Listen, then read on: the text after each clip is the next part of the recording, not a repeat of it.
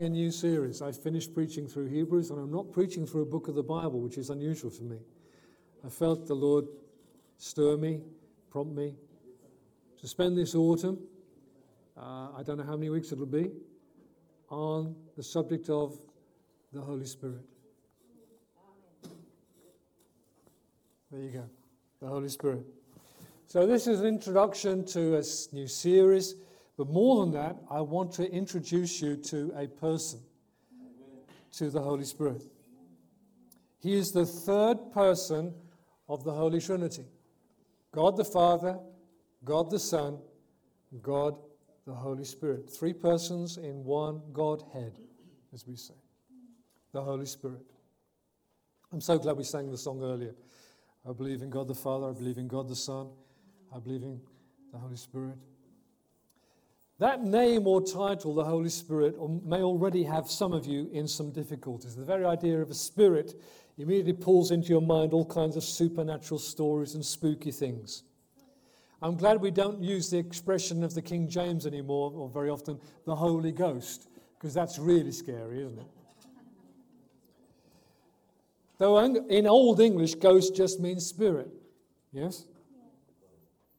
But the word ghost and even the word spirit sometimes can have people thinking about hauntings and mediums and seances and poltergeists. Let me remind you something, by the way. Every kind of consulting with the dead, which is called necromancy, is completely forbidden by God in His law. Have nothing to do with all of that spiritism. All right? And the very fact that some, one group of people call themselves Christian spiritualists is a lie on two counts. All right? The Holy Spirit is not the holy spook or the holy shade. He's not the holy fog or the holy smoke. He is God, the Holy Spirit. The Holy Spirit's been pretty much ignored by much of the church over the centuries, sadly. And, and, many systematic theologies, and believe me, I've got a couple of them and I've consulted them, seem to have little to say about the Holy Spirit, which really bothers me. I'm glad that Many of them make a great deal about Jesus, but Reformed theologians in particular, sound on many issues, sometimes have little to offer concerning the Holy Spirit. Then, throughout history, the person of the Holy Spirit has been attacked, just as the person of Jesus has been attacked. He who is true man and true God is denied by all sorts of sects and heresies and so on. And the Holy Spirit has been resisted and attacked by different heresies down through the centuries. So, this morning in this first series, I have really one thing to say to you. I'm going to say it in a couple of different ways and a couple of times over. We're going to talk about the person of the Holy Spirit. I'm not going to take time to deal with errors and heresies, though some people will knock on your door and bring them to your front door. Instead, I want to deal Uh, on the way in with something very much closer to us than that. I have been, for a, a long time now, deeply concerned by a tendency which is right among Pentecostals and charismatics to depersonalize the Holy Spirit. So he becomes it or a something.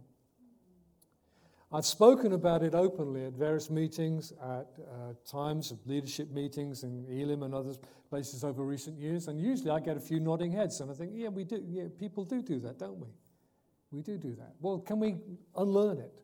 Can we even repent of it?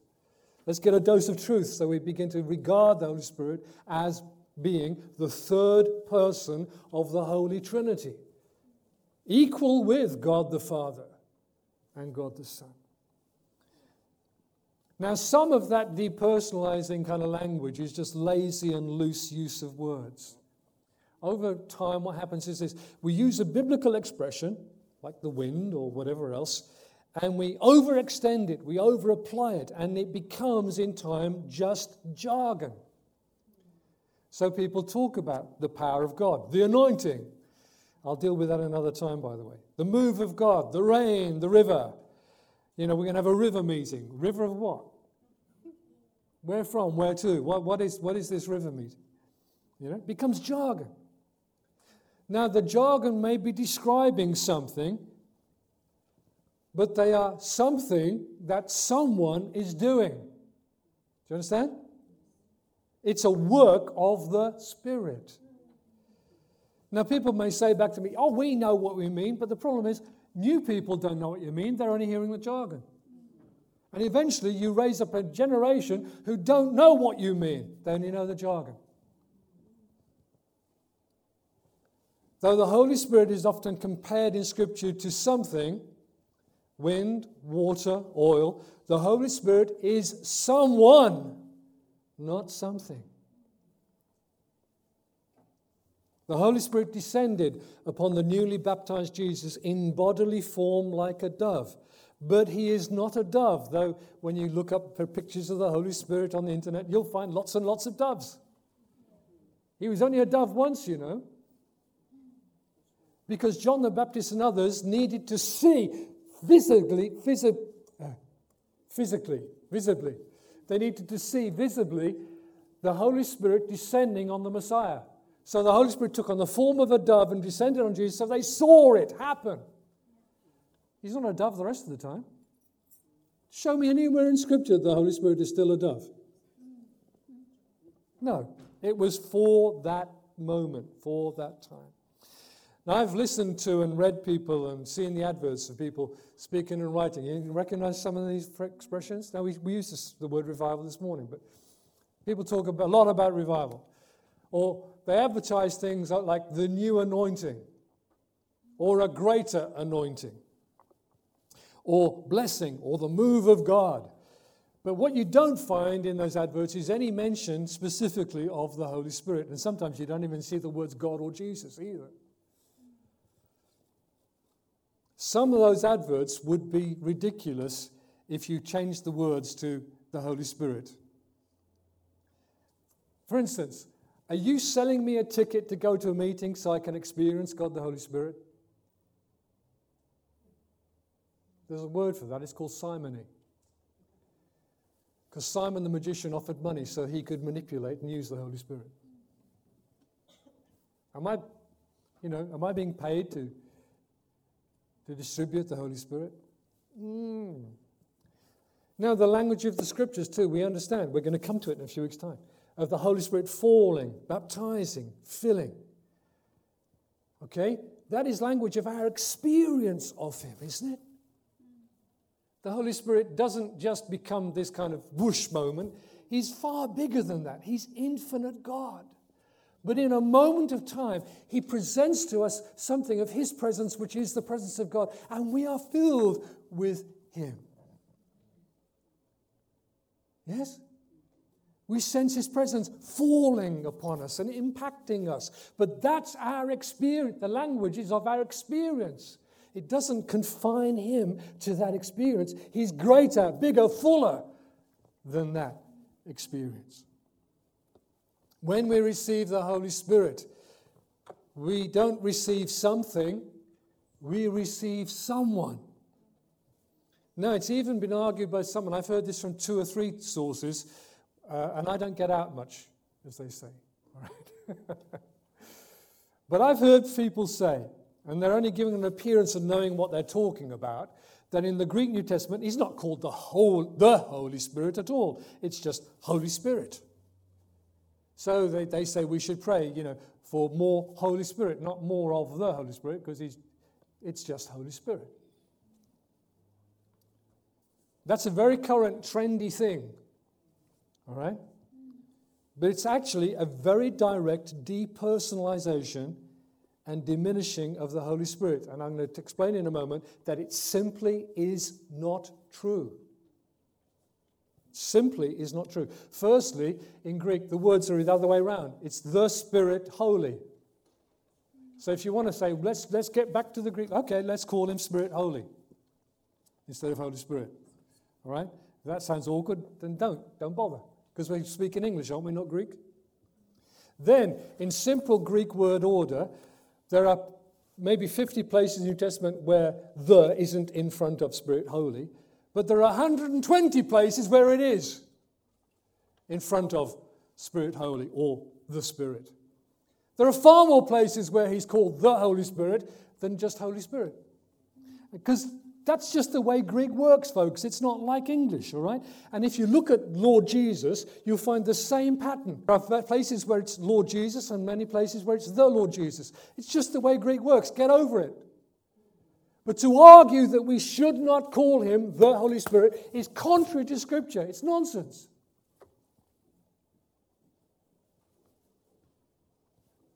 It's actually false teaching. The claim is false. Whoever made the claim in the first place made it up. What should we call them? Well, let's call it a lie. And everybody else who's repeated it since has been deceived. I'm being more generous with the people who've been repeating it because they heard it. But because some famous person says it, oh yeah, oh yeah, we should. Listen, at least I have the tools to check it out and say, it's not true. It's not true. I've observed this tend increasingly amongst Pentecostals and charismatics to reduce the Holy Spirit from someone, indeed God, to something. And I'm ashamed of it, and I'm embarrassed by it, and I'm agitated by it, and I will, all I can do is continue to refute and resist it. Let me turn to the words of Jesus. Because Jesus says a lot about the Holy Spirit. It's the very core of what we understand about Him. I'm just going to read you some of those passages today just to point to you how Jesus speaks about him. And then probably next week we'll come back and see how Jesus describes what he's going to do his work in us, with us, through us. John 14, we're going to jump through a bit of John 14, 15, 16, 17. If you love me, you will keep my commandments. I will ask the Father, and he will give you another helper, counselor, is probably even a better word, that he may be with you forever. Don't preach this, David, just read it. Sorry. That is the Spirit of truth, whom the world cannot receive because it doesn't see him or know him. But you know him because he abides with you and will be in you. Skip down a few verses. These things I've spoken to you while abiding with you. But the Helper, Counselor, the Holy Spirit, whom the Father will send in my name, he will teach you all things and bring to your remembrance all that I said to you. When the counselor, this is that chapter 15 now, when the Helper, the Counselor comes, whom I will send to you from the Father, that is the Spirit of truth who proceeds from the Father, is sent by the Father, he will testify about me.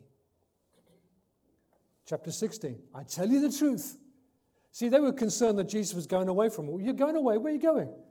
You're going to leave us? He says, It's for your advantage that I go away. For if I do not go away, the helper, counselor, will not come to you. But if I go, I will send him to you. And he, when he comes, will convict the world concerning sin and righteousness and judgment concerning sin because they do not believe in me, concerning righteousness because I go to the Father and you no longer see me, concerning judgment because the ruler of this world has been judged. I have many more things to say to you, but you can't bear them now. But when He, the Spirit of truth, comes, He will guide you into all the truth. For He will not speak on His own initiative, but whatever He speaks, hears, sorry, He will speak, and He will disclose to you what is to come. He will glorify me, for he will take of mine and will disclose it to you. Now, let me fuss you with a bit of Greek for a moment again. Sorry. Verse 15. All things that the Father has are mine, and therefore I said that he takes of mine and will disclose it to you. In chapter 14, verse 26, there. What Jesus actually says, what's recorded in Greek, is what Jesus said was the Spirit, the Holy. For emphasis, it's even doubled up. The twice.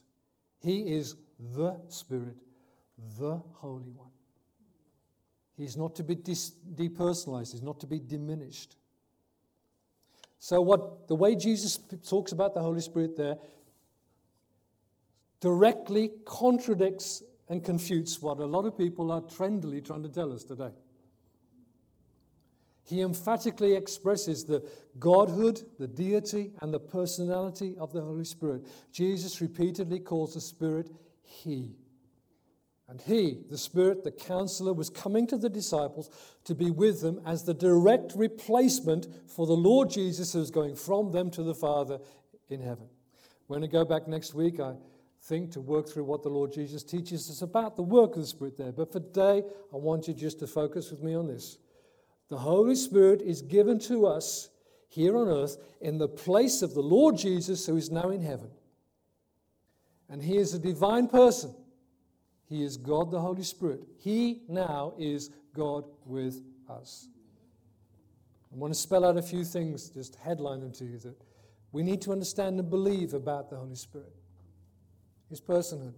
In the scriptures, the Holy Spirit is shown as having will. He makes choices, decisions. Intellect. He knows, he understands. He's wise. And he has emotions. Now, if that isn't a person, I don't know what is. He is a divine person who relates to us, who may be pleased or grieved, received and obeyed or resisted. We have a relationship with the Holy Spirit, just as we have with the Father and with God the Son, Jesus. These are things he does, just to headline them to you. The Holy Spirit teaches. He testifies, He guides, He restrains, He convinces, He commands, He comforts and strengthens, He commissions people to works of service, and He prays. And He prays for us and in us and through us. Scripture tells us we should pray in the Spirit. There are moments when I, I don't know what to say, I don't know what to pray. I may be confused, I may be desperate, I may be angry. And, and what do I do? Well, I tell you what I do in those moments. I pray in the Spirit, I pray in tongues. Because I haven't a clue what, to, what, I, what, I, what I should say. So I pray anyway. The Holy Spirit intercedes for us, then in us, and also through us. Our Lord Jesus intercedes in heaven for us too. We have a, we have a great team praying for us, representing us then the Holy Spirit can be obeyed, received, and followed. But it can also be lied to, and there were dire consequences for doing that in Acts 4. He can be resisted, he can be grieved, he can be blasphemed. Now, you've got to be God to be blasphemed. You've got to speak against God against Christ or against the Holy Spirit. And it is possible to blaspheme the Holy Spirit. And he can be outraged. You know, all that dove thinking maybe messes up, messes up the way we're expecting. The Holy Spirit can get just as angry as God the Father gets angry. When it says God is wrathful, it doesn't mean God the Father is, but the others aren't. The wrath of God is the wrath of God, Father, Son, and Holy Spirit. So he can be outraged. So please do not call the Holy Spirit it. Or replace speaking of Him and His work by some trendy jargon, which will soon enough be outdated anyway, and another thing will come around the carousel. God the Holy Spirit, the third person of the Trinity.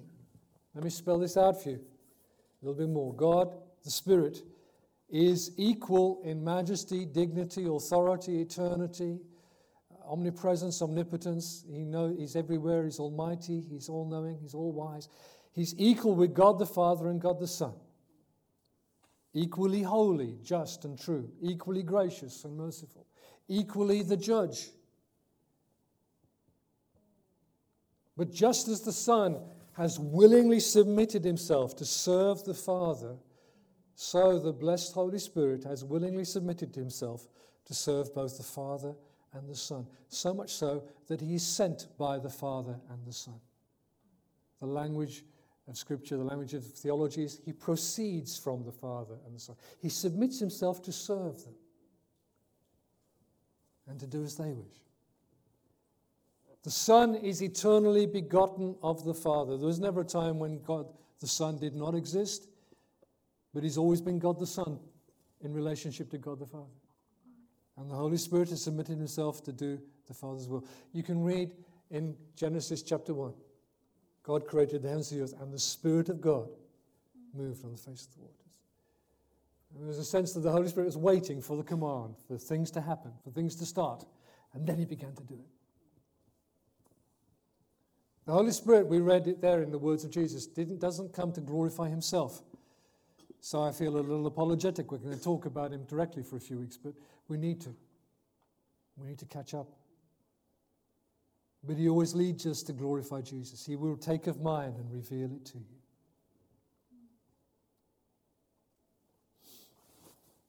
I've got a quote in my notes there you can read for yourself. From bbnradio.org. It's amazing what places turn up on the internet with decent stuff, and it's amazing how much rubbish there is out there as well. Let me talk about the names of the Holy Spirit. You know, you know God has different names. Some of you know them pretty well, Jehovah Jireh, and though in Hebrew it's more like Yahweh Yireh, but um, well, the name we have for him most often in the New Testament is the Holy Spirit. But just as God the Father and God the Son are known by various names, you will call his name Emmanuel. Well, that wasn't the given name of Jesus, but that's a prophetic name over him, isn't it? Emmanuel. God with us. Now we have another Emmanuel. God with us is the Holy Spirit. So there are different names the Holy Spirit is given which illustrate or describe his relationship to the Father and to the Son, his personal and divine attributes in himself, and then also the things that he does. He's known by his works. I'm going to read them down to you. He's the comforter, the counselor. Jesus calls him that a number of times in the passage we just read. He's the counselor. He's the eternal spirit. He's the free spirit. He's his spirit, God's spirit. He's the holy one. God calls him in Genesis 6, my spirit. In Ephesians, it's called the one spirit. He's the spirit of adoption by which we cry out to God, Abba Father, God, you're my Father. He's the Spirit of Christ. He's the Spirit of counsel and might. He's the Spirit of glory. He's the Spirit of God. He's the Spirit of grace. In fact, you find in the writings of people like the English Puritans from the 1600s or so that they, they kind of switch between talking about grace and talking about the Spirit of God, and it, it becomes almost synonymous because what he does is grace in this age in the church in the Christian. He's the Spirit of grace and supplication. He leads us to, to prayer. He's the spirit of him who raised Jesus from the dead, the Father. He's the spirit of God's Son. He's the spirit of holiness. He not only is the Holy Spirit, he produces holiness. He's the spirit of Jehovah, spirit of Jesus. I've got that one in twice. No, I haven't. Spirit of Jesus Christ. The spirit of life, Romans 8. Spirit of our God, spirit of promise, or to put another way around, the promised Holy Spirit. We'll talk about the promise of God in a particular while. Spirit of the living God, Spirit of the Lord. And in Luke and in Acts, the Lord always means the Lord Jesus. Spirit of the Lord God, Isaiah. Spirit of truth, Jesus called him twice. Spirit of wisdom, Spirit of wisdom and understanding. Jesus calls him, talking to us, the Spirit of your Father. The Lord, the Spirit. Then your Spirit. Now, when you handle divine names, the names of God, God the Father, God the Son, or God the Holy Spirit, you will tend to, if you're not careful, to draw to yourself to a favorite. I always like to think of God this way. Well, you need to be shaken out of that a bit. Because every name of God has, is instructive to us and helpful to us, and particularly at certain points in our lives, you will need to fasten in on that name of God and feed on it and embrace it and hold it firm. Just as there are times when particular promises or words of God, you see it and you grab it and you pray it and you act on it because you believe God's spoken it. Specifically to you at that time. It's the same with the names of God. The triune God, the Holy Trinity, God the Father, God the Son, God the Holy Spirit. He is Spirit. God is Spirit, except that God the Son has also become the Son of Man. The second person of the Trinity is now also the man, Messiah, Christ Jesus. But God the Father and God the Holy Spirit are Spirit. They have no physical being. It's an error to ascribe a physical body to God other than the one that Jesus himself has. He's the God man. Here's Jesus. An hour is coming, and now is, he's talking to the Samaritan woman, when the true worshippers will worship the Father in spirit and in truth. It's not about Jerusalem or Samaria, it's not about going to some building or some high hill. You will worship the Father in spirit and in truth. I would put a capital S on that spirit. For such people, the Father seeks to be his worshippers. God is spirit. Who says so? Jesus does. God is spirit, no physical being. He's everywhere at all times and all places. God is spirit. And those who worship him must worship him in spirit and in truth. It is Jesus who is the image of the invisible God. The Greek word is icon. He is God in flesh. And those who've seen him have seen the Father. And those who now see him do so because the Holy Spirit reveals him to us. He takes of his and makes them real to us. As the Spirit, the Holy Spirit is everywhere, at all times, in all places. Yet, by his authority and activity, he brings to us the impactful presence of God so that we feel God's presence at a particular place and a particular time. That is the work of the Holy Spirit.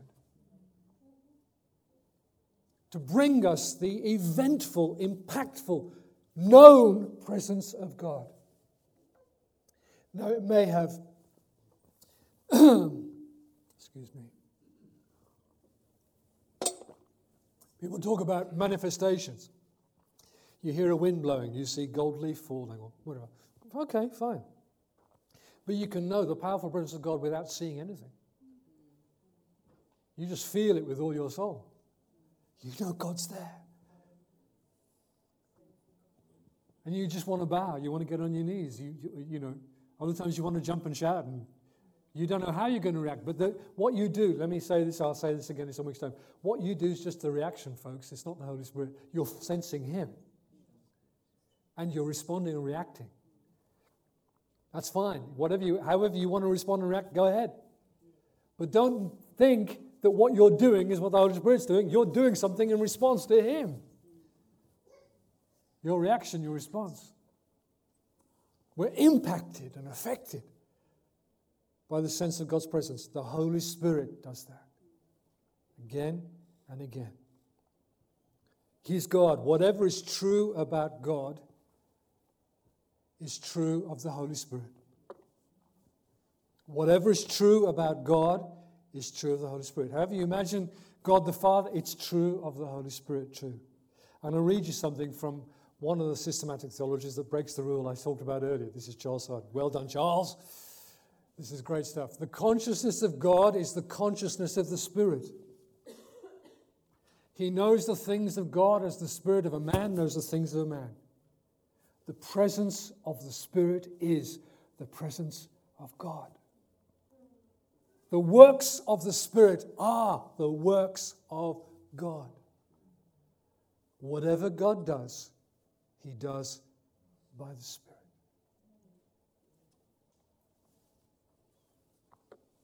The ancient Christian creeds and even some of our songs say, I believe in the Holy Spirit. Well, I hope I'm at least introducing you more to him today. Here it is from the Westminster Confession of Faith, a bit modified and modernized because it was written in the 1600s. The Holy Spirit, the third person of the Trinity, proceeding, being sent from the Father and the Son, is of the same substance and equal in power and glory, and is, together with the Father and the Son, to be believed in loved, obeyed, and worshipped throughout all ages. We do pray to and worship the Holy Spirit as well as the Father and the Son. What is your experience of Him? Your relationship with Him?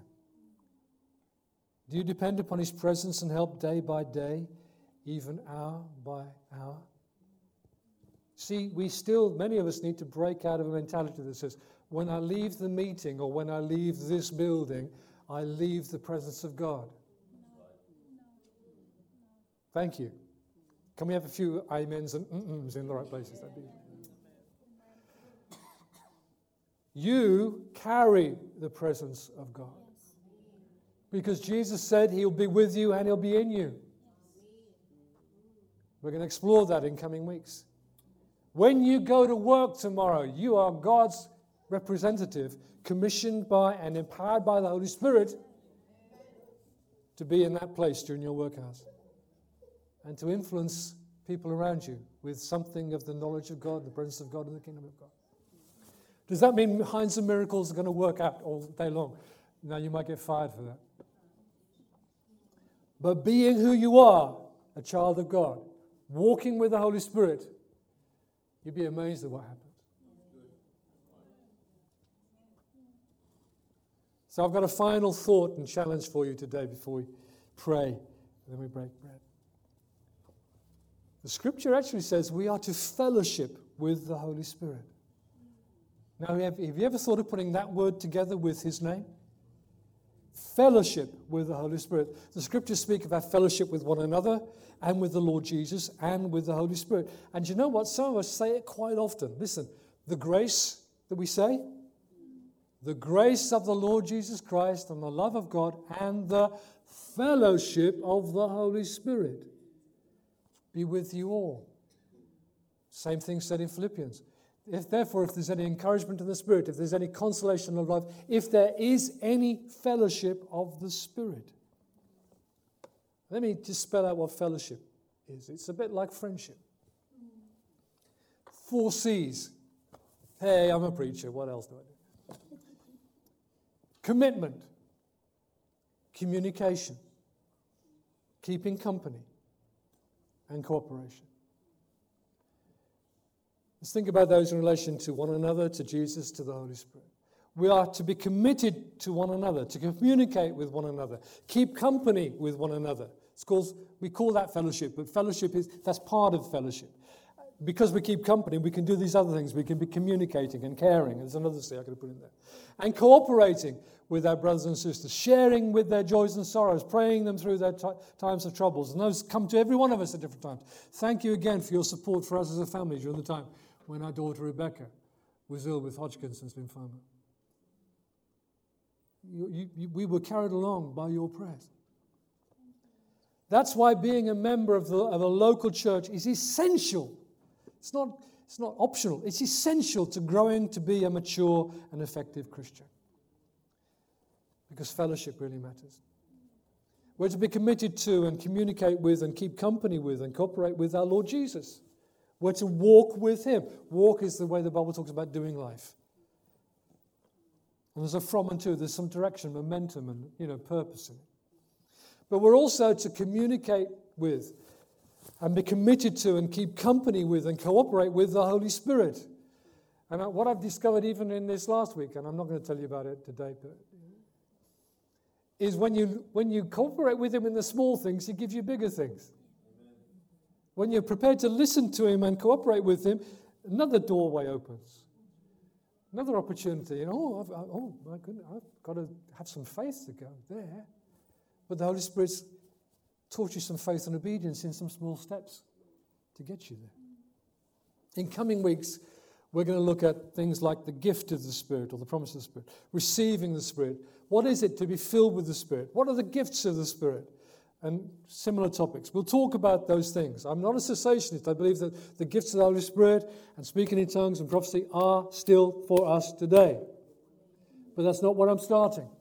We need to start where Jesus starts, telling us about who the Holy Spirit is and the primary purpose he's come to do. And let me give you the headline now. The Holy Spirit has come to bring Jesus to us and build Jesus in us. Got it? to bring Jesus to us and build Jesus in us. The other part of his work, which is supranatural, it's not against nature, it's beyond nature, of enabling and equipping us in particular ways, those will come. But I want to pursue those things according to truth, and he is the Spirit of truth. He authorized this, it's his word. He's going to do nothing which is contrary to this, because this is just as much the word of the Holy Spirit as we call it the word of God. Amen? Amen? So it's according to truth. We're going to have a few surprises perhaps when we go through 1 Corinthians 14 about how we handle his gifts. His word instructing us how to handle his gifts. And I also want to handle these things, God help us, in sincerity and integrity. Because I don't like hype. Do you know that? You do know that by now, don't you? Falseness and, you know, boasting things up which aren't real. I have this one main goal that we learn to be people who live the whole of our lives in the Spirit. That includes things like speaking in tongues and prophesying, but is far, far more than that. it is, in fact, the whole Christian lifestyle, what the Bible often calls our walk. We are to walk every day with the Lord Jesus and with the Holy Spirit and with one another, committed, communicating, keeping company, cooperate. After all, Scripture says, all who are being led by the Spirit of God, those are the sons of God. It's the family characteristic. Because do you know what? That's exactly how Jesus walked before us. I'm going to pray. Together. We're in the beginning of this series, and there's more yet to learn together. But I believe that even this morning is not too early for us to make a commitment together, or if you wish to. That commitment is to pursue the truth concerning the Holy Spirit, which means shedding some of the nonsense we've heard along the way, perhaps. And to pursue also being filled with His presence, to pursue knowing Him walking with Him, relying on Him, and obeying Him. And I speak to myself and maybe to one or two other people as well here today that some of us walked by the Spirit more in the past than we do now. Well, it's time to go back and start again. And if you want to make such a decision, such a commitment, such a response today, why don't you stand? just where you are.